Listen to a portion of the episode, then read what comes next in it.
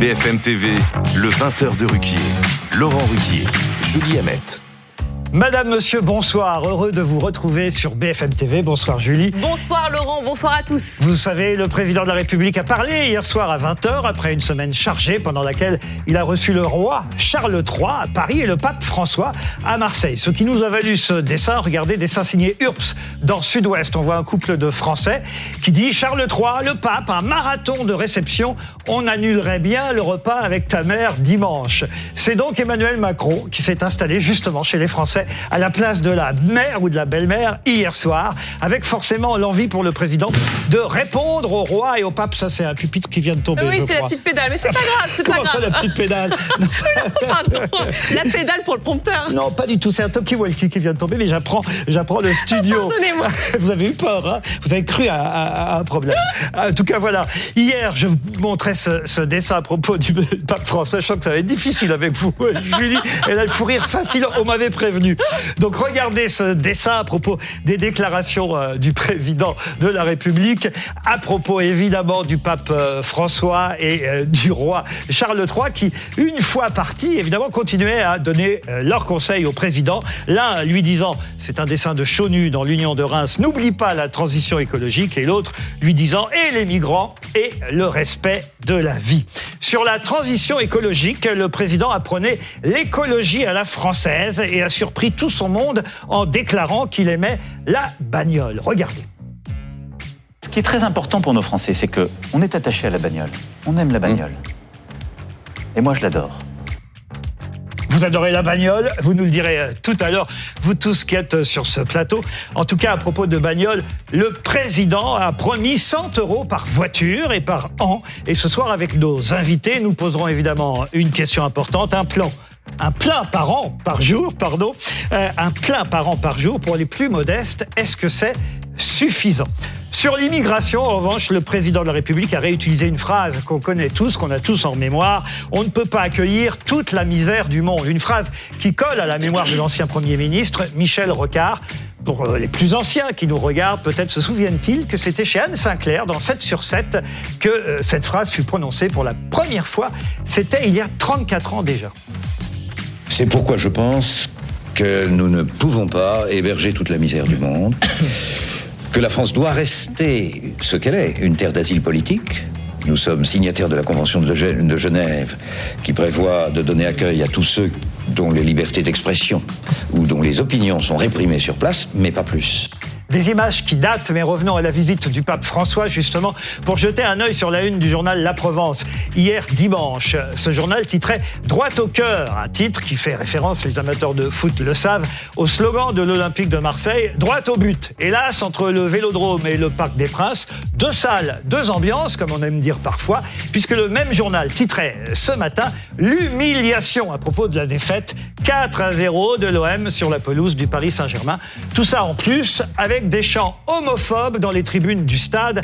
Nous en reparlerons dans notre trombinoscope. C'est une rubrique que vous découvrirez pour la première fois tout à l'heure. Mais pour commencer, Julie, sans plus attendre, nous allons revenir maintenant sur les manifestations qui ont eu lieu samedi. Manifestations contre les violences policières. Ça a dégénéré, on le sait, à Paris, à Pigalle précisément. Et ça va être l'objet de notre premier débat.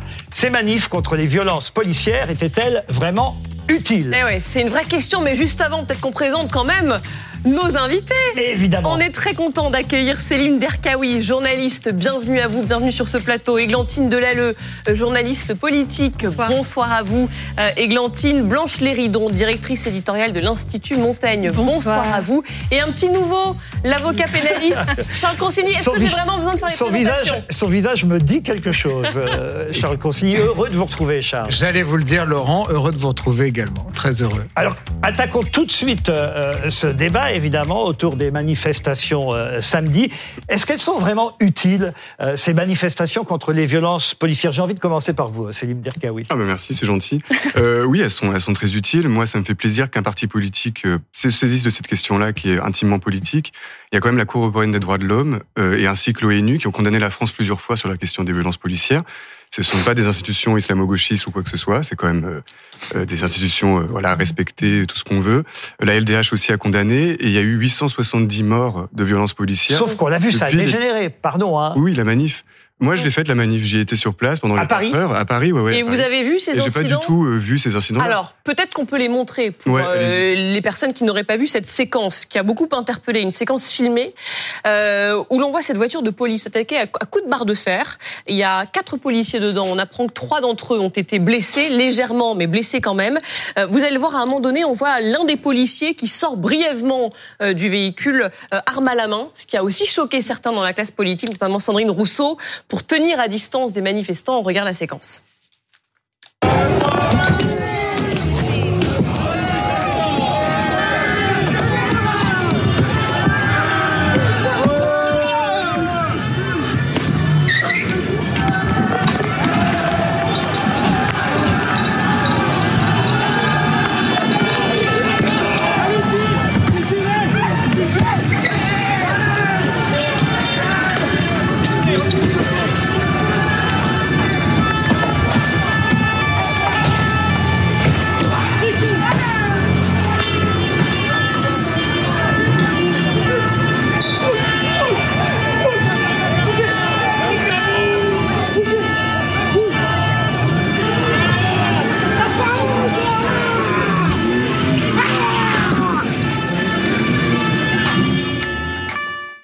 Voilà. Ce sont des images qui ont évidemment euh, choqué. Parfois, certains d'ailleurs, c'est le cas de Sandrine Rousseau, a retweeté uniquement la fin quand euh, le, le policier euh, sort son arme. Il fallait évidemment quand même re- revoir toutes les images Mhm. pour comprendre ce qui s'était passé. C'est choquant. Mais évidemment que c'est choquant. Mais là, Ça, vous ne l'avez pas vu? Non, moi je l'ai pas vu. J'étais sur place et j'ai vraiment le début de la manifestation jusqu'à la fin. Euh, là, ce que j'étais en train de dire, c'est que depuis les années 70, et c'est le site Bastamag, un média indépendant qui l'a chiffré, il y a 870 personnes qui sont mortes de la police. Donc il y a tout ce contexte-là aussi à prendre en considération. Et là, quand je vois la France Insoumise qui organise une manifestation de rentrée sur une question qui est centrale, qui est celle de la police, Mm.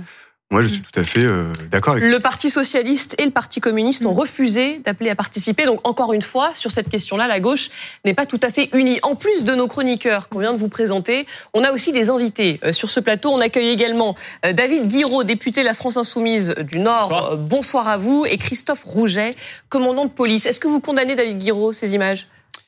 Moi, j'étais à Lille, vous savez, et euh, je crois que Dans le Nord, ce ça s'est bien passé. oui, Oui. mais comme dans beaucoup de manifestations, justement, parce que je crois que aborder ce sujet-là avec un bandeau où il y a marqué manif anti-police et euh, concentrer le débat sur ces euh, allez deux minutes qui sont malheureuses, mais sur ces deux minutes euh, d'événements où vous avez d'un côté euh, Elles des sont choquantes. qui sont Pardon, elles sont pas seulement Elles malheureuses, elles sont choquantes. Mais concentrer le débat et entrer dans le débat de cette manière-là, c'est une stratégie délibérée qui vise à anéantir toute réflexion de la part des gens. Je le dis, à anéantir toute réflexion. Parce que ce qui s'est passé, par exemple, pour moi qui manifestais à Lille, ça ne correspondait pas du tout au traitement euh, tel qu'on est en train de, de faire de Enfin, cet on a couvert les manifestations dans leur globalité, mais en revanche, quand il se passe un incident de la sorte, quand même, qui n'est pas anodin, Mais on est ne obligé suis- d'en parler Mais aussi. c'est c'est là où je suis pas d'accord avec vous. Vous êtes peut-être, euh, vous pouvez vous sentir obligé d'en parler. C'est vrai que c'est un fait. Mais ça fait longtemps qu'on en parle. Moi, par exemple, j'étais euh, euh, dans une manifestation aux côtés d'une famille, la famille d'Amin Leknoun. J'aimerais bien qu'on parle autant que ces deux minutes que vous avez euh, mis, qu'on parle autant du fait, par exemple, que ce jeune homme qui a été tué il y a un an, l'enquête elle patine, et que il y a des journaux qui ont fait des révélations sur cette enquête, sur pourquoi elle, elle patinait. Et vous savez, ce sont vos confrères de Libération qui ont été convoqués par la police. La police qui leur a mis la pression pour qu'ils révèlent leurs sources. Vous savez, vous journalistes, que révéler ses sources quand on est journaliste, c'est jamais bon signe de la part d'un pouvoir quand il vous demande ça. De la même manière que j'étais avec une famille qui a été brisée. Et je dis parce que il faut entrer dans ces sujets-là avec des faits, avec une logique, avec une réflexion, pas avec des bandeaux manifs anti-police et des images de casse uniquement. C'était quand même une la manif grande partie. C'était quand même une manif pas seulement anti-police, c'était aussi effectivement contre le racisme systémique, on le sait. Mais quand même dans cette manifestation, Vous vous oui. trompez, Monsieur Ruquier. Bon. C'était pas une manif anti-police, c'était une manif pour la justice. Vous savez, il n'y a pas de slogan. Moi, dans, par exemple, dans la manifestation de les il y avait slogans qu'on pas a de- entendus. Ça arrive, ça arrive, c'est pas mon slogan, mais c'était pas ça. Aujourd'hui, vous êtes en face d'une famille qui est brisée, qui est détruite. D'accord? On vous appelle, votre gamin est mort à 2h30 du matin, on vous appelle à 9h. Vous vous demandez, mais pourquoi il y a 7 heures d'attente entre les deux? Vous vous demandez pourquoi le véhicule dans lequel a été tué Amin Leknoun, qui a été placé sous scellé, a été curieusement incendié et qu'on n'a plus accès à ce véhicule. Mm. Et qu'il faut que la presse fasse ces révélations-là pour que le public s'en empare. Mais vous quand la presse condamnez quand même ces images mais qu'on vient de voir C'est trop facile, ces images de condamnation. Vous, je veux Bah dire, non, mais c'est une question Non. euh, tout à fait euh, normale. Est-ce que vous mais- condamnez ces images Alors, Justement, on- regardez on- on des se met des manifestants œillères. qui viennent taper sur le véhicule. on- on n'arrivera pas à, faire dire autre Parce chose. qu'on se met des œillères comme ça. Non. D'un côté, vous avez des images choquantes d'un policier qui sort un, un, des pistolet, et de l'autre, vous avez des images choquantes aussi. Il faut le dire pour la plupart des gens, c'est normal. Je- vous interromps. Mais On c'est pas on ça peut le pas débat. On peut pas dire que ce soit choquant que le policier sorte, euh, voilà, son, son arme choqué par cette pour, se défendre, puisque ce qui est choquant, c'est d'abord que Non, la mais voiture soit attaquée.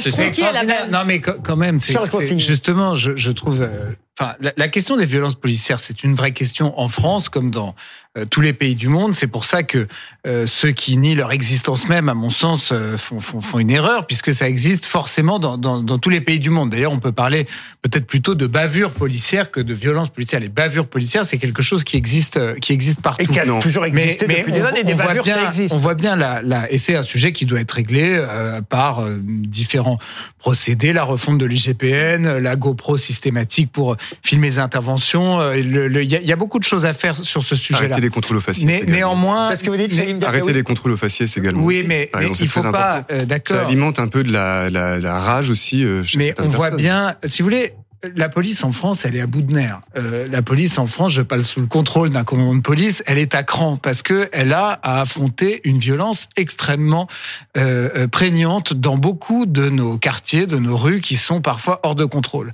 Euh, on est dans un pays où la sécurité n'est pas toujours assurée et de moins en moins et dans de plus en plus d'endroits.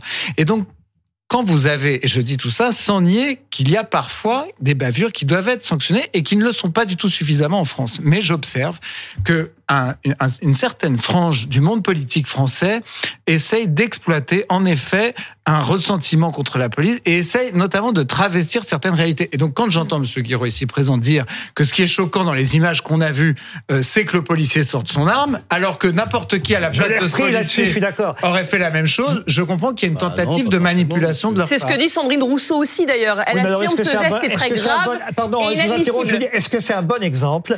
Qu'on cite à chaque fois Sandrine Rousseau Mais C'est une représentante du monde politique. J'ai l'impression que sur tous les sujets, on cite Sandrine Rousseau et c'est vraiment Mais- pas Mais forcément vous voyez bien que à donner. Oui. ce que je conteste, c'est le cadrage qui est donné à ces événements.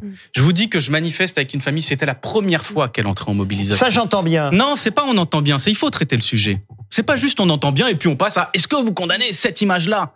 Sinon c'est trop facile. Moi ce que je vous dis c'est que j'ai des éléments, des faits, pas quelque chose où on réfléchit à partir de l'émotion parce que ça crée de l'émotion ces images-là, elles sont violentes, elles sont impressionnantes. Je veux bien Mais vous savez aussi que les manifestations, je veux- souvent de ce genre, dégénèrent. Je voudrais donner Mais ça n'était pas le cas, ça voudrais- n'était pas le cas à Paris. Lille. Bah, ça n'a pas dégénéré à Paris. Et, les peut-être. chiffres monsieur. Ah, monsieur, ah bah, Pas à Lille, peut-être pas à pas à Lille. Périgueux, pas dans toutes les autres villes de France. en Blanche fait. le rideau sur ce sujet. Laurent a ouvert effectivement euh, euh, la question sur l'utilité euh, de ces manifestations. Vous la l'avez dit, euh, il y a des problèmes et je crois que personne autour de ce plateau ne, euh, ne veut les, les, les, les minimiser. Ils sont, il est absolument essentiel de, de s'en saisir. Mais est-ce que, quand vous savez que c'est un sujet qui divise autant la gauche, et d'ailleurs, vos partenaires de la NUPES, les socialistes et les communistes, n'ont pas voulu euh, défiler ni euh, participer à l'appel à la manifestation de, ce week-end. Est-ce qu'il n'y a pas aussi une responsabilité C'est-à-dire, vous savez que dans ce type de manifestation, il peut y avoir des débordements et que l'attention médiatique va porter. Vous, vous savez que ça fonctionne Alors de c'est cette pas de la façon-là. euh, Sur ces sujets-là, non, mais- C'est mais- c'est une dire Par, oui, par après- réalisme, est-ce qu'il mais- fallait pas Le envisager d'autres moyens de traiter Est-ce que cette je peux répondre question-là Vous allez répondre, mais Oui. d'abord, on donne quand même la parole à Monsieur Christophe Rouget, qui n'a encore euh, rien dit, même si pour l'instant, euh, c'est vrai qu'on a été plusieurs à, à- à défendre les policiers qui ont été attaqués. Certes, ça s'est sûrement bien passé à Lille, mais on prend cet exemple parce qu'à Paris, ces images-là ont choqué et que certains ont voulu aussi détourner ces images en ne prenant que la dernière partie où on voit effectivement le policier sortir son arme sans montrer les images précédentes. C'est ça qui est dérangeant. Oui, cette, euh, manifestation, en fait, c'était une marche de la honte. Nous l'avons dit dès vendredi, parce qu'il y a cet élément dont on va reparler, cette agression de ces policiers. Mais dès vendredi soir, qu'est-ce qu'on a vu? On a vu des affiches d'antifad, vos amis antifad de Poitiers, qui comparaient la police à des nazis. On a vu des cortèges avec des pancartes, un flic, une balle. On a vu des gens comme à Peut-être qu'on peut les voir d'ailleurs, ces images de pancartes, la police tue, qui reprennent d'ailleurs les mots de, de Jean-Luc Mélenchon, c'était il y a quelques années. Évidemment, on a vu des images aussi des chants chantés Tout le monde déteste la police. On a vu dans tous les défilés, dans tous les cordèges, des panneaux ACAB. C'est quoi ACAB Un anglicisme qui dit tous les flics sont des salauds. Donc imaginez que nous, par exemple, il y avait le syndicat de la magistrature qui était présent dans ces manifestations. Nous manifestions, nous, policiers, Et vous le faites. en mettant, en mettant des panneaux, tous les magistrats sont des salauds. Ah bah vous avez fait quasiment la même chose. Non, on n'a jamais Ah fait bah la même si, chose, si. monsieur. Quand vous Monsieur- arrivez dans une Non, non, manifestation non, monsieur. devant les élus, devant le Parlement, en disant le problème de la police c'est la justice. Alors pardon, c'est peut-être des mots plus fleuris, mais c'est le même contenu politique. Là, on s'attaque à des hommes et des femmes qui font ce métier, qui étaient pris par les manifestations à cause de la Coupe du Monde, à cause de, Mm. à cause du roi d'Angleterre qui venait, à cause de, du pape. Et vous dites sont que la. France insoumise attise tout ça. Est-ce que vous pointez directement du doigt certains partis politiques, dont la France insoumise Oui, bien sûr, et nous sommes en colère parce qu'il y a des hommes et des femmes qui, le soir, sont accusés de racisme systémique, qui sont accusés d'être des violents. Et ça, c'est pas possible parce qu'on a des policiers qui, tous les jours, font leur boulot correctement. Églantine Delalleux, qui n'a rien Moi, dit je ce demandais à, à Monsieur Guiraud, est-ce que cette manifestation n'est pas le reflet finalement des divisions au sein de la Nupes aujourd'hui? Alors, je- j'ai entendu cette question, mais moi, je, je veux poser une question plutôt aux gens qui nous écoutent. Je veux pas répondre à mes euh, collègues et camarades. Ils ont fait leur choix. Vous disiez, euh, quand on fait cette manifestation, quelque part, est-ce qu'il fallait pas l'annuler? Mais on fait quoi alors? On fait quoi? Moi, je suis allé voir une famille. Je vous le dis, je, je le redis, je veux mettre son nom sur la place publique là. La famille Leknoun, Amine. Leknoun a été victime. tuée, Mm. tuée, Oui. pas victime, tuée d'une balle dans le dos, dans le dos. Je préfère le dire aussi. Il n'y avait pas de risque de mort, je pense, pour cet agent de la BAC qui l'a tué. Il a été tué d'une balle dans le dos. Qu'est-ce qu'elle fait, la famille? Personne n'est allé les voir. Vous savez que personne n'est allé les voir? C'est-à-dire, il y a des gens qui sont arrivés, qui sont restés trois minutes chez eux pour leur dire votre fils est mort, et après plus de nouvelles. Et ensuite, la justice patine. Ils n'ont pas de nouvelles de la justice. Qu'est-ce qu'on fait si on manifeste Mais pas du coup, qu'est-ce que, quoi que la euh, justice oui. fasse son travail dans des cas, effectivement, comme ceux-là, qui sont, on l'a dit, des bavures, en fait, des, des, euh, effectivement, des, des, des actes dramatiques, certes, mais est-ce que, pour autant, il faut mettre tous les policiers dans le même Mais panier. C'est ça la question. Mais si, C'est un pas peu, des questions c'est un peu ce que font ces individuelles, c'est une quand même. question institutionnelle. C'est- une question institutionnelle, c'est pas les, les flics individuellement. Euh, moi, j'ai connu des connaissances policiers aussi qui m'ont dit en off qu'ils ont des blâmes s'ils contrôlent pas assez d'arabes ou de noirs dans la rue. C'est très concret. C'est vrai, C'est les ça. policiers Mais qui m'ont dit en off. Ah bah si, bah. C'est absolument Ah bah, faux. sûr, Moi, je suis syndicaliste. Je me bats pour la liberté de manifester. Ils me disent, hein. Je me bats pour lutter. Je suis à la CFDT contre le racisme. Et ce type de propos, ça n'existe pas dans la police nationale. Donc on dit, mais je ne sais pas qui vous a dit ça. dire, Moi, je suis policier, je suis commandant de police et je n'ai jamais vu cela, c'est ça qui est systémique. Donc, non, c'est pas les individus qui nous intéressent, c'est le système Oui, mais c'est pas systémique. C'est quand la police, justement. Depuis quand on parle de ça? Avant, on, pouvait même pas dire. D'ailleurs, vous dites bavure. On a avancé dans le débat avant quand on disait bavure. Déjà, on était un antif. Oh bah. Maintenant, on parle de violence policière. On peut commencer à avoir le débat. Vous savez pourquoi il y a le débat aujourd'hui? C'est pas pour euh, la bonne volonté des uns et des autres. C'est qu'il y a un outil qui s'est inventé, dans, qui s'est invité dans la discussion. C'est celui-là. D'accord? C'est le téléphone. Tout Parce qu'avant, il n'y avait pas de vidéo. Mm. D'ailleurs, pour Amine Leknoun, il n'y a pas de vidéo. Mais pour Naël, qui est tué à Nan- à Nanterre, il y a une vidéo. Et que fait la vidéo? Non seulement elle montre aux gens ce que c'est que mourir à la suite d'un refus d'obtempérer. Parfois, il y a parfois des tirs à la suite de refus d'obtempérer qui peuvent être légitimes. Hein. Je dis pas qu'il faut jamais tirer. Quand la vie du policier est en danger, il peut tirer. Mais ces vidéos-là, elles remettent aussi quelque chose d'autre en, en- en cause. C'est les témoignages des policiers, qui sont parfois, parfois, qui font des, des faux et C'est usage vrai. de faux. C'est ce qui se passe. Pour Naël, il y a un questionnement au début. Vous avez Mohamed Bendris où la question elle se pose. Et puis vous avez ce jeune aussi euh, qui s'appelle, j'ai oublié son nom, euh, Eddy à Marseille, défiguré. Les policiers dans leur déposition, ils font des faux et usage de faux. Qu'est-ce qui change la donne bien ce que les C'est qu'il y a des policiers- vidéos de caméras Les policiers vous répondent aussi sur ces jeunes-là en disant mais peut-être que ce soir-là, ils n'avaient pas à être à cet endroit-là. Je vais, Mais je vais- ouais, je vais mais faire la réponse. ça- je ça- vais faire la réponse Oui, de- mais et l'avocat du diable. Ça, ça, d'accord, mais c'est pas une réponse judiciaire. C'est-à-dire quand vous êtes accusé par la justice d'avoir outrepassé votre fonction, d'avoir défiguré un jeune homme, de l'avoir tabassé à terre et que c'était pas permis par votre Ouais. parce qu'il y a quand même des lois. il Je y a note quand même que l'IGPN, donc la police des polices, euh, dans une dernière note, montre que le nombre d'enquêtes liées justement à l'usage de la force sur la voie publique a augmenté. Donc tous ces, euh, ces faits dont vous parlez sont punis euh, généralement, ou en tout cas sont non, suivis. mais les, les- les sanctions aussi, moi aussi, je peux me faire un peu l'avocat du diable. euh, les sanctions sont, sont inexistantes. C'est vrai, c'est vrai qu'il y a, si vous voulez, moi je pense quand même, je dis en préambule, à mon sens, le premier problème en France, c'est l'insécurité. Euh, c'est pas, c'est pas, c'est pas les bavures ou les violences policières, c'est l'insécurité que la police malheureusement n'arrive pas euh, totalement à endiguer parce que on est un pays où dans beaucoup d'endroits euh, il y a une insécurité qui, est, qui est- qui est inadmissible, qui est inadmissible. Bon, dire, il suffit, ben, il suffit de, de prendre Les transports en victime. commun.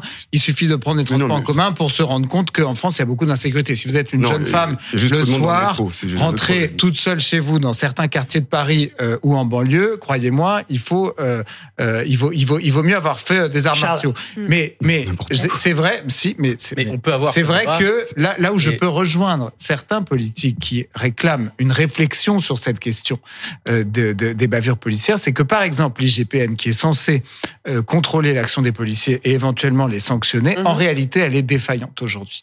C'est une, c'est une institution, à mon sens, qui doit être Vous êtes Pas d'accord, Rouget. la sanction et le contrôle ne Avant de pas la parole à. Monsieur Rouget, puisque euh, c'est vous qui parliez, euh, Charles Consigny, et que vous êtes avocat euh, aussi. Absolument. Euh, le fait que le syndicat de la magistrature manifeste dans euh, ce genre, effectivement, de défilé, comme on a vu euh, dimanche, c'est pas gênant.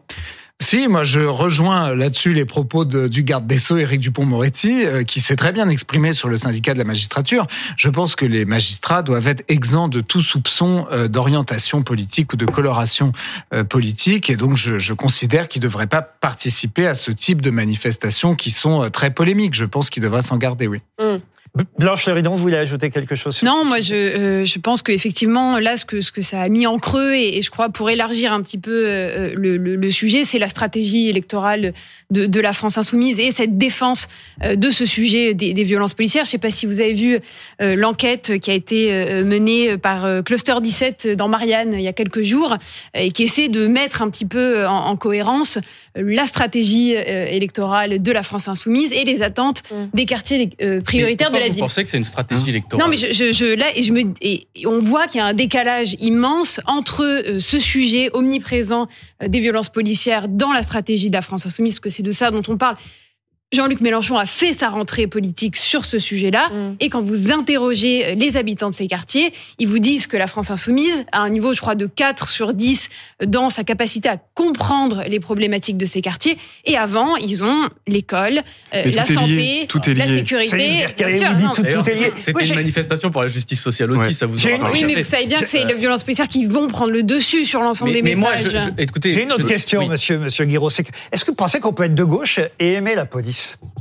Mais bien sûr, l'idée de la police. Moi, je, je- mais vous savez, je- il faut pas renvoyer ces débats à ce que chacun pense au fond de son cœur ou, de- ou- ou au fond de ses sentiments. Vous arriverez pas à le savoir, d'accord? C'est pas ça la question. Moi, j'apporte des éléments.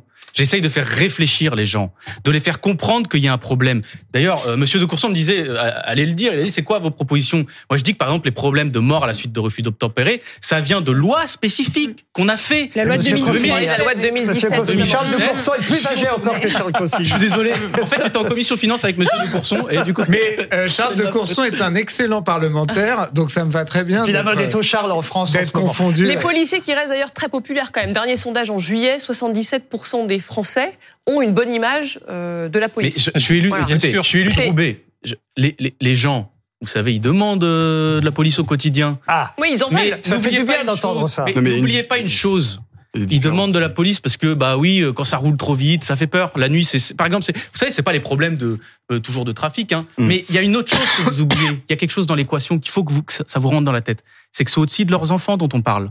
Les habitants des quartiers, c'est aussi de leurs enfants dont on parle quand il y a des gens qui, quand il y a des jeunes qui se font tuer à la suite d'un refus d'obtempérer. Donc on peut tout à fait Merci. vouloir vivre tranquillement, paisiblement, mais aussi ne pas vouloir forcément que son gamin, quand Soit bien même parfois il fait des bêtises, soit Soit tué victime. à la suite d'un On, refus on- on a bien Merci compris. beaucoup à tous les deux. Vous quatre, évidemment, vous restez avec nous euh, jusqu'à 21h. On dans est un tous instant. ensemble là jusqu'à Bah, 21h. bah, évidemment, Eh tous oui, oui. ensemble, vous restez avec moi, Laurent. Ben oui, puis euh, ça va être le fameux trombinoscope dont on parle tant dans quelques minutes. Exactement, les visages qui ont fait l'actu le trombinoscope et puis cette aide donc annoncée euh, par le gouvernement, un chèque, une aide de 100 euros, 100 euros par voiture et par an. Certains se posent la question, est-ce que c'est pas un peu ridicule On verra. On verra, on vous posera la question. On À en tout de suite. parlera.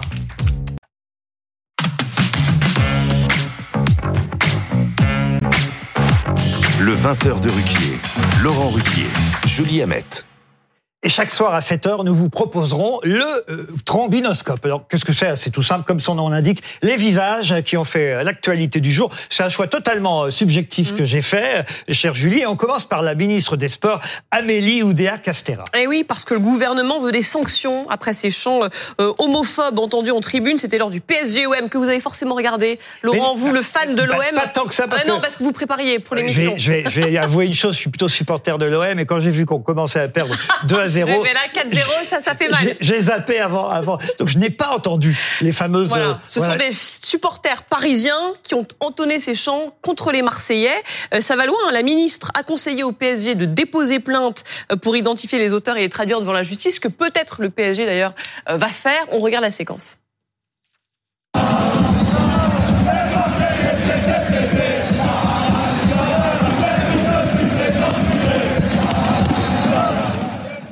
On a en duplex Daniel Riolo, consultant RMC, évidemment football. Bonjour Daniel Riolo. Euh, quelle est votre réaction face à ces Bonjour. chants euh, dont j'ai envie de dire, hélas, euh, qu'ils sont habituels dans les, dans les stades et, et peut-être justement qu'on s'y est trop habitué?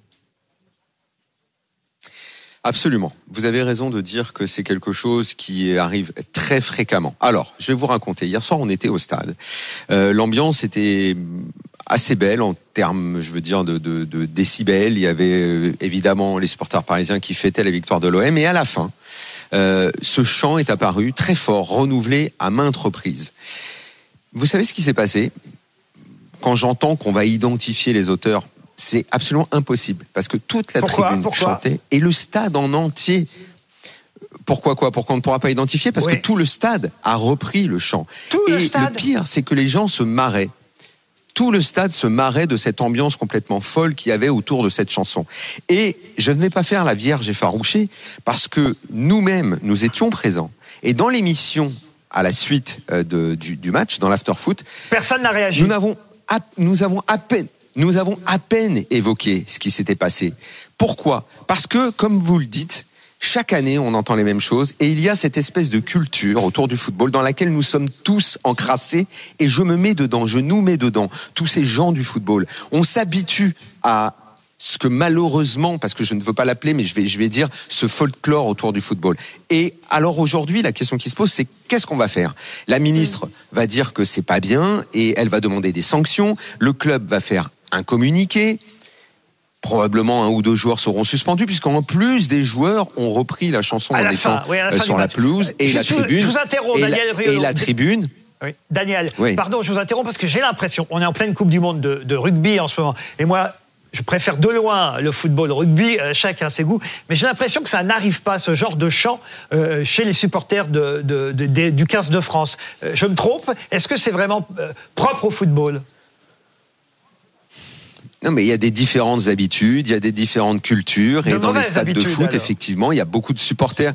Absolument. Et, et, et comment dire, ce supporterisme qui est basé sur l'insulte, sur quelque part la haine. Et d'ailleurs, il y avait une banderole euh, qui disait euh, l'amour du PSG, la haine de l'OM. C'est quelque chose qui va être très difficile à changer. Qu'est-ce qu'il faut faire? Peut-être aller au-delà. Les sanctions, évidemment, qu'il va falloir sanctionner, comme on le fait d'habitude, mais on voit bien que ça ne change pas Mais sanctionner qui, alors, le Est-ce qu'il est envisageable le club et la tribune qui pourrait être suspendue euh, pendant un ou deux matchs. C'est dans, tous les stades, c'est c'est dans tous les stades comme ça. Exactement. Comme ça revient inlassablement dans énormément de stades, vous allez à chaque fois euh, sanctionner et je suis pas sûr que ça change au final quelque chose. C'est dans Est-ce tous les qu'on stades comme ça. Hélas, pardon Daniel Riolo, de- mais on va. Oui, dernière, qu'on dernière pourrait, phrase. oui.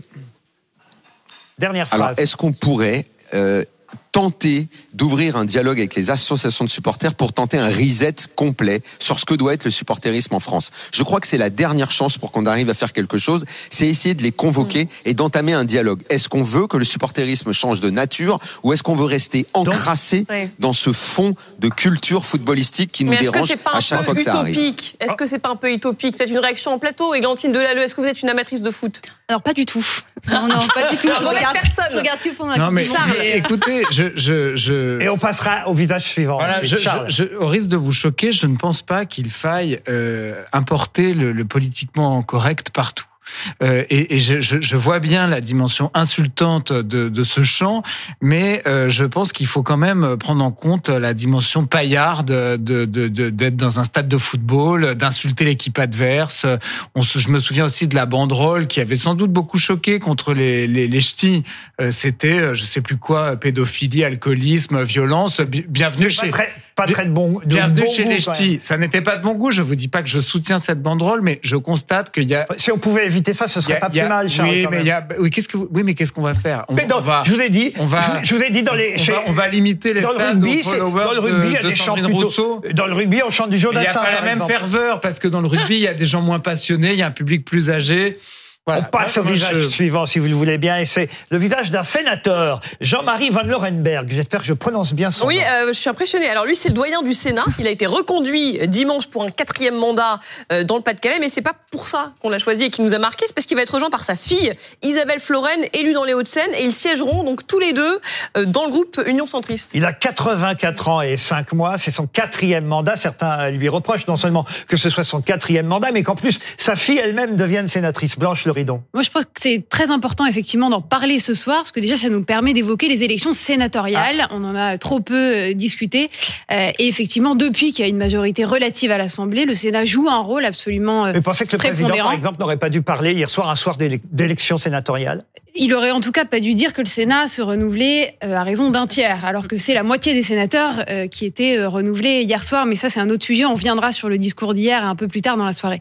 Non, ce qui est intéressant, c'est que je crois que ce petit duo assez atypique que vous venez de mentionner, c'est un espèce de condensé et de concentré des résultats de, de l'élection d'hier. Et on a à la fois de la continuité et puis un renouvellement très relatif. De la continuité parce que euh, euh, la majorité de la droite et de l'Union centriste et le député euh, et sa fille participent de ce groupe UC, Sénateur. euh, une, euh, pardon, de sénateur euh, participe de, de, de ce groupe, euh, mais qui a quand même des petits éléments euh, de, de renouvellement qu'incarnerait donc Isabelle Floren, un, un renouvellement relatif, puisque on a une percée des écologistes euh, au Sénat, avec l'entrée notamment euh, de Yannick Jadot, euh, et on a euh, aussi On euh, une évolution. Jadot, je vous interromps. Qu'est-ce que vous pensez de ça? On reproche à Yannick Jadot et à d'autres, d'ailleurs, euh, qui ont été élus sénateurs à Paris, de quitter l'institution européenne, puisqu'ils étaient députés européens, et de considérer en fait qu'ils étaient du- députés européens le temps de trouver autre chose. Oh, je crois Et- qu'on peut difficilement euh, euh, juger euh, M. Jadot, qui a quand même eu un engagement européen relativement Il n'est pas le important. seul, il n'est et, pas le et seul. dont surtout qui avait des ambitions euh, présidentielles, qui a quand même euh, été, euh, alors il y a eu 4,6% je crois des voix au premier tour en, en 2022, mais qui a un destin euh, national affi- affirmé depuis toujours. Donc je pense pas qu'on puisse euh, lui prêter cette cette critique-là, mais en tout cas, et je voudrais finir là-dessus euh, sur euh, sur ce, sénateur, c'est que le sénateur Jean-Marie von Lerenberg a été élu au Pas-de-Calais. Et au Pas-de-Calais, parce qu'on parle de renouvellement, il y a aussi un des trois sénateurs Rassemblement National qui a été élu. C'est vrai qu'on en a peu parlé, mais dans la stratégie de notabilisation, euh, notamment là encore, il marque euh, des points. du RN, voilà, on a une percée et on parlait tout à l'heure euh, des insoumis et de la marginalisation relative de, de LFI sur un certain nombre de sujets et notamment celui des violences policières. Il n'y a aucun sénateur LFI qui a été élu et euh, LFI avait présenté des listes dissidentes dans l'ensemble des départements. On passe au visage Mais- suivant du trombinoscope avec euh, du sport encore. On évoquait, j'évoquais le rugby euh, tout à l'heure. Je ne sais pas si vous connaissez euh, Johan Dezel. C'est vrai que son nom, pour ceux qui ne suivent pas le rugby, n'est pas forcément connu. C'est pourtant celui qui ben, est est rentré, c'est le capitaine namibien, il est rentré dans le visage du capitaine français Antoine Dupont, dont tout le monde suit maintenant évidemment l'évolution de la santé, parce qu'on espère qu'il va revenir Mais il va revenir a priori. ah, on n'est pas certain encore. On n'est pas certain. On n'est pas certain. Et, et, et en tout cas, ce pauvre Johan Dezel, euh, évidemment, il est euh, aujourd'hui euh, la cible sur les réseaux sociaux de tous ceux qui euh, le traitent de bourrin, de, de salopard. Euh, je cite les noms d'oiseaux, euh, évidemment, qu'il peut euh, recevoir. Euh, Qu'est-ce que vous pensez? Est-ce que vous pensez que le rugby est vraiment trop violent? Ah non, je pense pas. Non, non, je, je, mais je suis pour la violence, Laurent. Et alors, non, dans les manifs, Je- au pense- rugby? Non, je pense que le sport est un exutoire à la, à la violence que les gens peuvent avoir en eux. Donc, euh, euh, non, je dirais pas que c'est trop violent, mais je ne le regarde pas en même temps. Donc, je, je, je, vois juste des extraits qui passent comme ça. J'ai du mal à, à à me passionner pour le rugby. D'autant que là, il s'est excusé quand même. Oui, c'est En plus, excusé. il a demandé pardon. Il a demandé pardon. Alors, je vais vous dire, il y a quelque chose de très amusant dans les excuses euh, qui concernent effectivement euh, ce rugbyman, c'est que il a un entraîneur, c'était dans l'équipe, j'ai vu ça, ça m'a vraiment amusé. Il dit, écoutez, c'est quelqu'un vraiment d'irréprochable. La preuve, c'est que je lui ai loué mon appartement euh, pendant plusieurs mois et il me l'a rendu, il était comme neuf. Bon, on aurait aimé qu'il rende euh, le capitaine français aussi neuf que l'appartement. Oui. Alors oui, moi je voulais rebondir sur le côté euh, la, la violence par rapport au, au 15. En fait, ce qui est intéressant et ce que j'ai appris récemment, c'est que d'habitude, enfin, il y avait le, rugby à 13, qui est un rugby moins moins violent, euh, qui est plus populaire avec beaucoup d'ouvriers qui le pratiquaient pendant très longtemps. Et en fait, ce qui s'est passé, enfin ce que j'ai observé aussi, c'est que le rugby finalement, il arrive en, dixième position des sports où il y a le plus de, personnes qui s'inscrivent. euh, à cause de sa violence et notamment du fait que c'est il y a encore peu de femmes qui pratiquent du rugby à 15 parce qu'il est trop violent. Donc vraiment il y a un truc sur le rugby à 13 qui est euh, vraiment dans le sud-ouest et voilà qui est très populaire et du coup je On voulais, je suivra voulais en en tout parler cas, du coup. euh, évidemment, euh, les semaines à venir, euh, la santé, est-ce que Antoine Dupont pourra jouer les quarts de finale? On l'espère et on lui souhaite. On reste dans le sport, sport et politique, j'ai envie de dire. Mais oui. Avec euh, le visage suivant, c'est celui de Karim Benzema, que vous n'allez peut-être pas forcément reconnaître dans la photo qui vient, mais vous allez nous l'expliquer. Mais oui, parce qu'on on rappelle un peu le contexte. Il a quitté le Real Madrid pour un club d'Arabie Saoudite, ça on avait suivi, et il a cette photo que vous voyez là euh, samedi, une photo de lui sur son compte Instagram qu'il montre en tenue saoudienne traditionnelle. Et il y a ce petit message, cette petite légende. Regarde la vie qu'on a. Happy Saudi National Day. Bonne fête nationale euh, saoudienne. Ça fait un carton, 2,5 millions de j'aime. Évidemment, c'est Karim Benzema. Ça lui a valu des critiques, notamment du président du Rassemblement national, qui accuse le footballeur euh, de se faire le, porteur de messages euh, des, euh, des islamistes. Oui, des alors ça, voilà. effectivement, je crois que Jordan Bardella aurait dû un peu réviser l'histoire de l'Arabie Saoudite parce qu'il se trouve qu'il y a d'autres joueurs que Karim Benzema qui sont là-bas. Euh, maintenant, tous ils vont euh, Oui. pour l'argent vont jouer là-bas en Arabie Saoudite et euh, on a depuis effectivement vu que aussi bien Neymar que Cristiano Ronaldo, qui eux sont chrétiens, ont eux aussi évidemment mis cette tenue parce que c'est tout simplement euh, la tenue du pays le jour de la fête nationale et que cela n'a rien de religieux. Charles Consigny. Je pense quand même que euh, ça Que la provoque de la part de Benzema Oui, je pense que je pense que de la part surtout de quelqu'un qui euh, s'est distingué par un certain nombre de déclarations euh, assez hostiles à la France, euh, je, je, je pense qu'il y a une part de provocation de sa part et, je- et je- Bah et alors pourquoi Ronaldo et, et Neymar l'auraient fait eux aussi? Et j'observe de sa part, je, pense qu'il sait l'effet que ça va provoquer en France sa photo et, et, et, je, et je- et je ne suis Et Jordan Bardella est tombé dans le et piège. je suis contre cette fascination pour un régime qui, malgré tout, est très autoritaire euh, dans un pays où on pratique la peine de mort. Je pense que Monsieur Benzema euh, n'est pas obligé de faire la promotion d'un régime On comme va, on va celui-là. retomber sur le même euh, débat qu'on a eu au moment du Qatar. Il n'y a pas que l'Arabie Saoudite pour Ben, le coup. euh, Selim Ça vaut Derkaoui. aussi pour le Qatar. Euh, oui, moi je suis pas du tout euh, choqué. Je pense qu'il y a un peu de provocation de sa part. En fait, ce Quand qui même, est, vous pensez oui, quand, ça oui, quand même, mais il a, il a, il a, il a, il a ses raisons. Le football est mondialisé aujourd'hui, donc ça, ça s'inscrit dans une. Voilà, il habite là-bas, enfin il travaille, euh, enfin il est dans l'équipe là-bas. En fait, non, ce qui est le, le, le plus problématique et ce qui peut cacher ça, c'est quand c'est l'État français qui lui est en tenue euh, saoudienne, quand on vend des armes à l'Arabie Saoudite en toute impunité et qu'on va ensuite euh, bombarder le Yémen, des civils. Là, c'est- là, c'est quand même plus important qu'un joueur de foot. Bah, c'est pareil. Mais non, parce ah que ce joueur de foot participe au soft power saoudien et à la, à la, à la démarche publicitaire de l'Arabie saoudite, qui est un pays qui ne réforme pas euh, ce qui ne va pas euh, et qui quand même attire en effet beaucoup de beaucoup d'investissements étrangers, beaucoup de. Après, en tant que libéral, libertaire, j'imagine que pour vous, voilà, Bah, il, est en- fait. En tant que libéral libertaire, je suis pour les régimes libéraux. Oui, non, mais oui. oui. Les gens fassent ce qu'ils veulent. C'est une bonne réponse. On passe au dernier débat, Julie Hamet. On va parler évidemment des prix des, carburants parce qu'il y a des petites évolutions, ça vous avait pas échappé, les prix de l'essence qui augmentent évidemment depuis le début de l'été pour aider les automobilistes. Emmanuel Macron a fait une annonce, une annonce hier soir, une aide de 100 euros. Mais attention, c'est 100 euros par voiture et par an. Et ce sera pas pour tout le monde, ça concerne les 50% de travailleurs euh, les plus modestes. Alors certains se posent la question, est-ce que c'est pas un peu ridicule comme ça? Juste un, un, un dessin de presse, je pensais que ça vous plairait. euh, euh, Laurent, il est signé euh, Truand. Indemnité carburant, euh, 100 euros pour les plus modestes et un mars. Voilà. Façon de dire que tout ça est un petit peu ridicule. On écoute peut-être les, les automobilistes à la pompe. Franchement, c'est du n'importe quoi. Voilà. C'est-à-dire que par an, euh, le prix de l'essence, il est à 2,20 euros. Hein? 100 euros, ça fait quoi? C'est une fois, 100 euros une fois. euh, une fois. S'ils nous donnent 100 euros tous les mois encore. Mais là, c'est 100 euros une fois. On en fait quoi de 100 euros une fois? Un plein par an pour les plus modestes, est-ce suffisant? J'ai envie de demander tout de suite à Carl Olive qui vient de nous rejoindre, député Renaissance des Yvelines. Vous allez évidemment défendre, j'imagine, la mesure euh, annoncée par Monsieur Macron hier, mais ça paraît peu tout de même. D'abord, moi, je vais vous dire bon vent, euh, Monsieur Ruquier, Ah, euh, à BFM. On espère nous aussi faire le C'est un autre esprit de, c'est un autre esprit de grosse tête ici. Euh, euh, non, mais euh, évidemment qu'on peut tout proposer. Mais quand on est sur le terrain, les Français nous demandent deux choses. En tout cas, euh, sur mon territoire, en circonscription, on connaît bien Monsieur Consigny notamment. Euh, un, c'est effectivement le déplacement. Je rappelle, et le transport. Je rappelle quand même qu'en France, il y a 75% d'actifs qui se rendent dans leur travail en voiture. Et en ruralité, on oublie souvent la province, c'est 86%. Premièrement, le, le- le transport et donc le carburant. Deuxièmement, c'est remplir le frigo. Donc on oscille effectivement entre ces deux propositions. Euh, évidemment qu'on veut toujours plus. Bon, c'est pas de l'argent magique, hein. On aura fait appel à C'est un plein. Oui, enfin c'est un, un plein. Enfin c'est c'est c'est 20 centimes d'euros. Et pas pour tous les Français. non, mais Qu'est-ce qui s'est passé euh, lors du premier chèque carburant? Il y avait 10 millions de Français qui euh, avaient euh, une possibilité de, de bénéficier de ce chèque carburant, Monsieur Ruquier. Il y en a à peu près 43% qui en ont bénéficié. Mais quel- moins de la moitié des bénéficiaires potentiels. qui auraient pu Voilà, simplement, demander. Mais simplement. Ils ne l'ont pas demandé. Non, Mais- non, non, non, c'est pas comme ça que ça Emmanuel Le s'est Chypre. Ah, alors, passé. Racontez-nous. c'est pas comme ça que ça s'est passé. On va rappeler que vous êtes notre spécialiste et On va éditorialiste. tâcher, on va tâcher. Économiste tout de même. Non. Mais euh, évidemment, les téléspectateurs de Et BFM vous allez pas me vous contredire, connaissent Monsieur Le. Chypre Non, non, je fais pas. Mais c'est parce que cette histoire des 10 millions qu'on entend depuis ce matin, faut juste préciser, c'est qu'au départ, c'est une aide qui était destinée euh, sous condition de ressources et sous condition de travailler.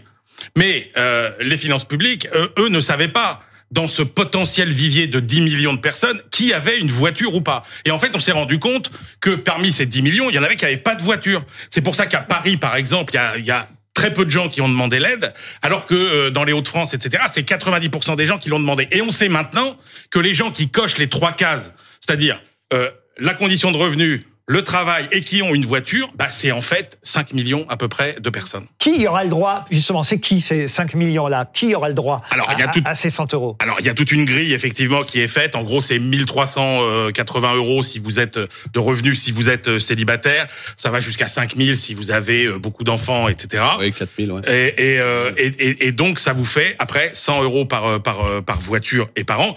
On dit c'est très peu. J'ai plusieurs Alors, voitures, j'ai plusieurs pleins par, euh, par an. Oui, absolument. Si vous avez deux voitures, Même si par je exemple, me sers que d'une une voiture. pour monsieur. Ah bah ça, on n'ira pas fait, faut, vérifier. faut essayer Mais on d'avoir plusieurs voitures. Bah, si vous avez deux voitures, une pour monsieur, une pour madame, par exemple, pour aller bosser tous les jours, oui, ça vous fait deux voitures. Deux fois Mais 100. On Ouais. dit c'est, on dit c'est rien. Je veux juste rappeler que tout le barnum des ristournes qu'on a eu l'année dernière, là, les 18 centimes, les 30 centimes, les 10 centimes, ça a coûté une fortune à l'État Mm. et ça n'a mis, nous dit l'INSEE, grosso modo, en moyenne que 40 à 80 euros dans la poche des ménages. 8 et encore, milliards d'euros, c'est ce ça que en ça a mis- coûté à l'État l'année dernière. Exactement. Et ça en a mis deux fois plus dans la poche des plus aisés que dans la poche des plus modestes. Donc, les ristournes de l'année dernière, c'était pas la panacée non plus. Donc, finalement, c'est pas si mal, Blanche Séridon.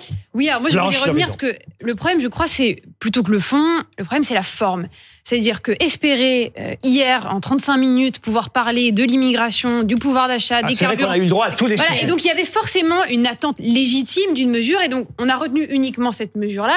Mais il faut pas oublier l'ensemble des mesures qui ont été prises, et je crois que Monsieur le député Olive pourra, pourra nous le confirmer, euh, depuis euh, le début de la montée de, de l'inflation en France, qui a quand même permis à la France de figurer, je crois qu'on est 18e en termes euh, d'inflation dans la zone euro. Donc il y a quand même énormément de choses qui ont été faites, et donc là pour moi le problème il est de purement formel, c'est-à-dire euh, d'avoir essayé d'isoler une seule mesure et, et- et de limiter euh, le- le- le- l'engagement du gouvernement en faveur du pouvoir d'achat à cette mesure-là. Effectivement, c'est réducteur, mais c'est le lot d'une interview de 35 minutes qui couvre un pan aussi large de Delalleux. sujet. On a l'impression quand même que le gouvernement navigue à vue, vu que Elisabeth Borne avait son contraire fin août euh, auprès de nos confrères de France Bleu. Donc on a l'impression déjà que le président désavoue sa première ministre, que le gouvernement, donc euh, comme je vous disais, navigue à vue, et qu'en plus de ça, Emmanuel Macron a du mal à se désintoxifier du quoi qu'il en coûte. Bah, moi, j'aimerais bien que d'autres pays naviguent à vue comme la France le fait. Hein. Alors Vraiment. pourquoi, pourquoi Bah, ce changement alors euh, je vais vous dire. D'abord, euh, n'oublions pas que notre beau pays, celui qui protège le plus les, les Français. Je crois qu'il faut bien comprendre qu'aujourd'hui, je le dis souvent, les mamelles de la République ne tirent plus de lait. Donc, il faut s'adosser à celles et ceux qui créent de la richesse. Ce sont les, les entreprises, les chefs d'entreprise. C'est pour ça que notre combat, c'est l'emploi. C'est la raison pour laquelle jamais le, le- le- taux de chômage n'a été aussi bas. C'est la raison pour laquelle, encore aujourd'hui, il y a un vrai sujet euh, de recrutement. Par rapport à ce que vous dites, euh, aujourd'hui, il y a une vraie pression qui est mise et il faut la mettre, notamment sur les raffineurs je pense à Total et à Esso, qui ont des, des, des, des belles marges, sur lesquelles ils peuvent faire encore beaucoup d'efforts. pensez qu'ils vont accepter Ça paraît illusoire d'imaginer. Ça a commencé, Monsieur Ruquier. Oui. Pardon, ça a commencé. Euh, Le 1,4 1,99 euh, bloqué par Total a fait des petits. Total, c'est vrai pour l'instant. Alors, par exemple, cet après-midi, parce qu'on parle de, de, de cette aide de ponctuelle, Monsieur euh, euh, Monsieur Chypre, mais on pourrait parler aussi un certain nombre. Leclerc, par exemple, 1,94 euh, euh, AHR. À Lamballe, que vous connaissez bien, 1,91 le samplon 95. Et pour l'instant, il n'y a pas d'aide. En revanche, Haussmann Paris 2,06. Donc effectivement, et là, ça concerne l'ensemble des Français. Il n'y a pas, je dirais, pour reprendre votre expression, Madame, de bonnes ou de mauvaises mesures. Il y a une envie, encore une fois, de faire en sorte que dans ce pays, on aille effectivement vers le pouvoir d'achat. On a choisi Ouais. l'emploi qui est notre premier euh, combat, et je pense qu'il faut qu'on s'approprie ce sujet. Oui, oui, ça on peut l'entendre, mais c'est vrai que là, dans les derniers chiffres, on voit qu'il y a quand même un tiers euh, des Français qui se privent d'un repas. Euh, et il y a beaucoup de Français aussi qui demandent de pouvoir indexer les salaires sur l'inflation, comme ça se fait en Belgique. Euh, et euh, conteste aussi pas mal les marges d'entreprise qui sont assez euh, énormes et qui provoquent de l'inflation. Et ça, c'est même la BCE et le, le FMI qui le disent. Qu'est-ce que vous en pensez de J'en pense qu'aujourd'hui, on a un déficit dans ce pays qui est de 150 milliards, qu'on a de la dette à plus de 3000, 3000 Grâce milliards. à, grâce, à- grâce à vous. Hein. enfin, gra- non, pardon, on a 3000 milliards Monsieur de dettes. Consigny, On a, Monsieur on, a, Consigny. on a 3000 milliards de mais- grâce, grâce à Emmanuel Macron. On était à 2200 euh, milliards en, en 2017 quand euh, il a été élu. mais on Charles, avec le et- Covid, et on est- avec le Covid, c'est pas juste. Et le Covid, tous les On en économistes. revient au. Et les Nicolas Sarkozy, économistes- pendant la crise financière de économistes- 2007, et les il a fait la même chose. Et les économistes euh, dont, dont, dont, dont vous êtes, cher Emmanuel Le Chibre, euh, précisent que euh, seuls 300 milliards sont imputables Non, mais- au Covid sur cette augmentation de quasiment 800 milliards. Donc moi, je, je veux bien, je comprends la logique qui consiste précisément à pas baisser les taxes sur les carburants parce que ça reviendrait à coûter en fait trop cher à l'État et qui vous préférez du coup faire une aide ciblée, pourquoi pas, euh, mais n'allez pas euh, non plus vous ériger en modèle de vertu en, non, matière de juste- contrôle des finances un publiques. Juste un mot en parlant. Si en on est dedans, répondez à voilà. Charles Consigny. Le- le c'est des tour- générations qui vont payer cette dette. hein. Emmanuel Le Chypre. le petit tour de passe-passe en parlant des taxes. C'est là qu'on se dit en fait avec cette mesure à 100 euros, en fait il y a bien la logique qui va dans le bon sens, qui est de dire on pouvait pas à- distribuer à tout le monde 8 milliards. euh, vous l'avez dit. L'année dernière, un milliard au début de pour- l'année, et en pour- et pour- janvier. Et pour, Mm. un gain assez faible. Là, on est quand même sur 100 euros pour un nombre restreint de ménages. Et si on est, euh, si on est un petit peu malicieux, puisque effectivement, comme le dit Charles, il y a beaucoup de taxes Mm. dans un litre d'essence. Eh oui. En réalité, 60% de taxes dans un litre d'essence, ça veut dire quoi? C'est que quand l'État vous donne 100 euros d'une main, il vous en reprend 60 de l'autre. Voyez, donc c'est pour ça que c'était pas mal de cibler. Moi, je trouve qu'on a été un peu rapia sur ces 100 euros, puisque là, on est qu'à 500 millions de coûts par rapport aux 8 milliards. On pouvait aller jusqu'au milliard. Et là, vous disiez 200 euros. Je pense que ça pouvait quand même avoir. Blanche, un Blanche, effet. Blanche, Pour revenir un petit peu sur la, la- la cohérence du discours et, et la confusion, est-ce que vous, vous ne jugez pas que cette annonce dont on a parlé, je crois, toute la journée, ne serait-ce que pour essayer de la comprendre, elle n'est pas venue éclipser aussi ce qui devait être euh, l'annonce un petit peu de l'année, de la rentrée sur la planification écologique, et qu'il n'y a pas là aussi une petite confusion euh, légitime qui peut se créer entre un gouvernement qui annonce vouloir être d'une ambition absolument euh, considérable sur la planification écologique et qui, euh, la veille, la, la seule Sauf- annonce Sauf, Voilà. sauf Blanche, que vous étiez là au début de l'émission, on peut revenir sur la phrase prononcée par le président, le président de la République. Il a dit J'aime la bagnole. Hey. Euh, donc les Français, les Français aiment la bagnole. Non, il Bah, aime son chauffeur surtout, je pense. Évidemment que les. Français aiment la voiture. euh, 7 Français sur 10 euh, s'en servent encore une fois pour euh, le- dans leur dans leur dans leur boulot, euh, évidemment. Euh, c'est c'est pas incompatible. Non, Euh, c'est- comme le disait Monsieur Le Chypre, juste un chiffre. Euh, c'est 41 euh, milliards euh, qui rentrent dans les finances publiques sur effectivement les taxes d'essence. Mais ces 41 milliards, il y en a 50 50% qui sont consacrés à la transition écologique. Quand le président annonce ce soir 13 euh, RER métropolitains, encore une fois, l'argent il tombe euh, il tombe pas du ciel. Et après, je voulais juste dire, Monsieur Consigny, avec tout le, respect que j'ai pour vous, charité ordonnée commence par euh, par soi-même. Monsieur, pas- pas vous, Monsieur Consigny, mais enfin vos amis. Euh, Excusez-moi, mais la réindustrialisation de, de ce pays, elle date de quand? Vous parlez des date- républicains. Oui, enfin, elle date- elle date de, elle de- elle date Vous depuis. parlez aux futurs candidats Voilà, des Exactement. de liste Pour aux lequel, pour lequel j'ai beaucoup de respect et d'amitié. Mais verra euh, encore une fois, je pense qu'on a une réindustrialisation et une attractivité dans ce pays qui n'a jamais été autant euh, au beau fixe. On doit tous, euh, je dirais, s'en féliciter. Oui, mais euh, Attendez, je- vais terminer, je vais terminer. Ce taux de chômage qui est historiquement bas, il, encore une fois, il y a, ça, du, je il y a sais. du Vous- travail en amont. Ce que vous avez fait sur le chômage. L'apprentissage, Je l'apprentissage, c'est quelque c'est chose. quand même un peu le seul, Cher euh, le, Montaigne. le, le seul, la seule chose que vous que vous pouvez revendiquer au titre de, Juste- du bilan de Macron. Mais bon. Ju- Juste un mot quand même sur euh, la forme euh, aussi. Là, on parle du fond, mais la forme. Euh, le mot bagnole prononcé par le président de la République. J'aimerais qu'on revoie les images. Ça vous a pas choqué, vous? Mais Georges Pompidou le disait aussi. Regardez. Ce qui est très important pour nos Français, c'est que on est attaché à la bagnole. On aime la bagnole. Et moi, je l'adore. Pourquoi il a employé ce mot, le président Bah, de la parce que quand on est sur le marché, sur UK, on nous parle effectivement de, de bagnoles. Moi, j'ai des enfants, ils adorent les belles bagnoles. Oui. Euh, Oui, mais dans, ce cadre-là, dans le ce lapsus- cadre-là. Attendez, le lapsus le plus intéressant, c'est pour nos Français quand même. Non, mais c'est hyper démagogique, Ouais. c'est ridicule. Dergaoui. Ça montre vraiment le, le gouffre qu'il y a entre lui et la population française pour le coup. Pourquoi? Bah, parce que lui déjà, c'est son, c'est son chauffeur. Je pense qu'il aime plus que, que la bagnole en elle-même. Ça déjà, je, je voulais le redire quand même. Je pense qu'ils ont, il a surtout peur d'un prochain mouvement des gilets jaunes aussi, parce que je pense que tant que tant qu'il y a un tiers des Français qui se privent d'un repas, je répète ça, c'est très important. Tant qu'on n'a pas indexé les salaires sur l'inflation, ça ne veut pas aller. Et c'est pas avec un billet de 500 que les, les- vous avez. Églantine, juste- Églantine, Églantine, Églantine. Enfin, je, ça va être compliqué. Églantine. Il faut le dire quand même que les carburants et euh, l'automobile créent euh, une grosse crainte au sein de la Macronie. Moi, j'ai échangé avec plusieurs euh, députés de, de votre camp qui disaient qu'il y avait encore un vrai traumatisme des Gilets jaunes. Donc, je pense que cette phrase d'Emmanuel Macron n'est pas totalement anodine. Oui, la bagnole, c'est important pour les Français. On se souvient d'ailleurs, c'est vrai aussi que ce qui avait peut-être initié, entre autres, hein, le mouvement des Gilets jaunes, c'était la fameuse limitation de vitesse instaurée par Édouard Philippe, rappelez-vous, c'était 80 km c'était- à l'heure. Rappelez-vous, c'était beaucoup plus que ça. C'était beaucoup plus que ça. C'était un vrai acharnement ou perçu comme un acharnement antimobiliste. Il y avait le contrôle technique qui était plus compliqué, les stationnements qui augmentaient, euh, il y avait effectivement euh, la limitation de vitesse, etc. Et, et les automobilistes, Les ils avaient l'impression que c'était un véritable acharnement. Baisser les taxes, on a compris, c'est non. En revanche, est-ce que la taxe flottante, le retour de la taxe flottante, c'est quelque chose que vous défendriez? Il y a Richard Ramos, le député MoDem, qui souhaiterait déposer des amendements sans dans la loi de finances. Est-ce que c'est quelque chose que vous soutiendriez? C'est-à-dire, je réexplique, hein, lorsque le baril augmente, euh, la taxe baisse et vice-versa. Voilà, la NUPES peu- dit pas non. Notamment. Oui, enfin, en tout cas, c'est quelque chose qui peut être mis euh, autour de la table et euh, Monsieur Monsieur Ramos, le collègue député euh, MoDem, a, a raison de, de, de le Mais mettre. Karl, ça avait été un fiasco. Non, Il non, avait- attendez. Jospin, il avait essayé, ça avait coûté une blinde et ça n'avait Abandonné par le ça gouvernement joué que sur quelques Monsieur le chiffre, faites pas comme la Nupes. Laissez-moi terminer une phrase. Quand même. Euh, non, mais ça a le mérite de se mettre, d'être mis autour de la table. Et je, Peut-être je vois ce qui a été fait.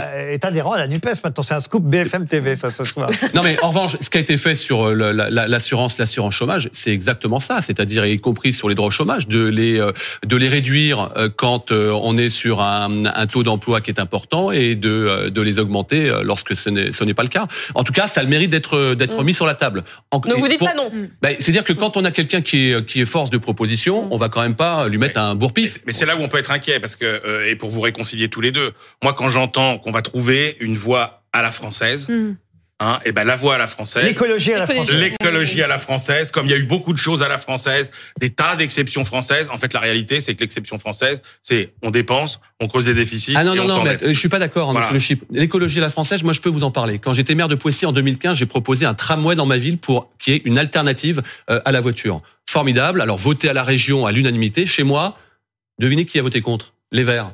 Parce que le, le tracé leur euh, leur convenait pas. Donc quand on vient donner des leçons euh, ou d'écologie, euh, d'environnement, ça c'est pas l'écologie à la française. Ça c'est la connerie à la française. C'est la politique politicienne dont les Français euh, vraiment euh, réfutent totalement. Charles Consigny, vous l'avez trouvé bon sur les autres sujets hier soir, le président de la République? Euh, non, pour être honnête, je, je, je, je crains, je veux pas faire d'anti-macronisme primaire. hein. Je, je suis sûr que c'est c'est très difficile d'être dans un deuxième mandat, de pas pouvoir se faire réélire, mais je l'ai trouvé très euh, très brouillon euh, et, et, et j'ai trouvé qu'il avait pas La forme aussi. Les deux journalistes à dire. Bon, Inaudible. et je- chacun de si voulez, je crains, je crains, je, je, je, je crains que malgré tout, euh, euh, Emmanuel Macron ne soit pas euh, à la hauteur des espoirs qui ont été mis en lui. Je, pour moi, c'est quand même l'air du vide.